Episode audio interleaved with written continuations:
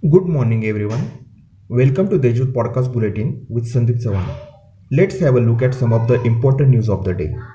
As many as 11 leopards have successfully been rescued in a year by the Nashik Forest Department in the area surrounding Darna River Basin. The forest officer informed that leopards are being spotted in Darna Basin mostly due to the presence of sugarcane fields.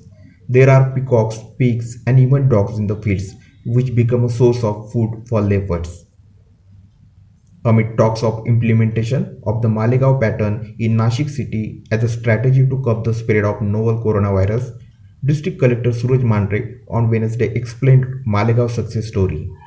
He appealed to Nashikites in one sentence move ahead, leaving fear behind.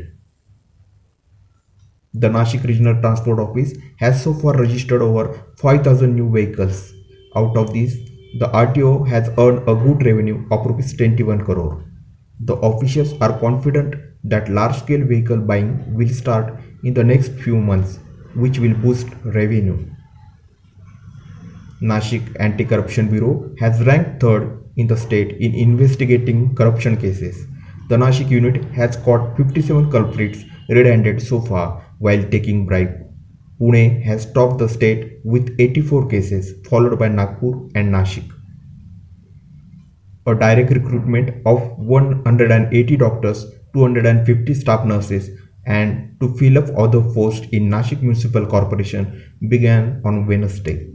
Those students who have completed MBBS, BHMS, and BSc nursing or parallel education will get an opportunity to work as internee medical officer with the admission of 1137 new suspected patients yesterday, the number of COVID 19 cases in the district has touched 10,314 mark. As many as 7,370 patients are so far cured with an improving recovery rate of 71%. So Nashikites, that's all for today's news. Stay at home, stay safe. For more, log on to deshdoot.com. Thank you.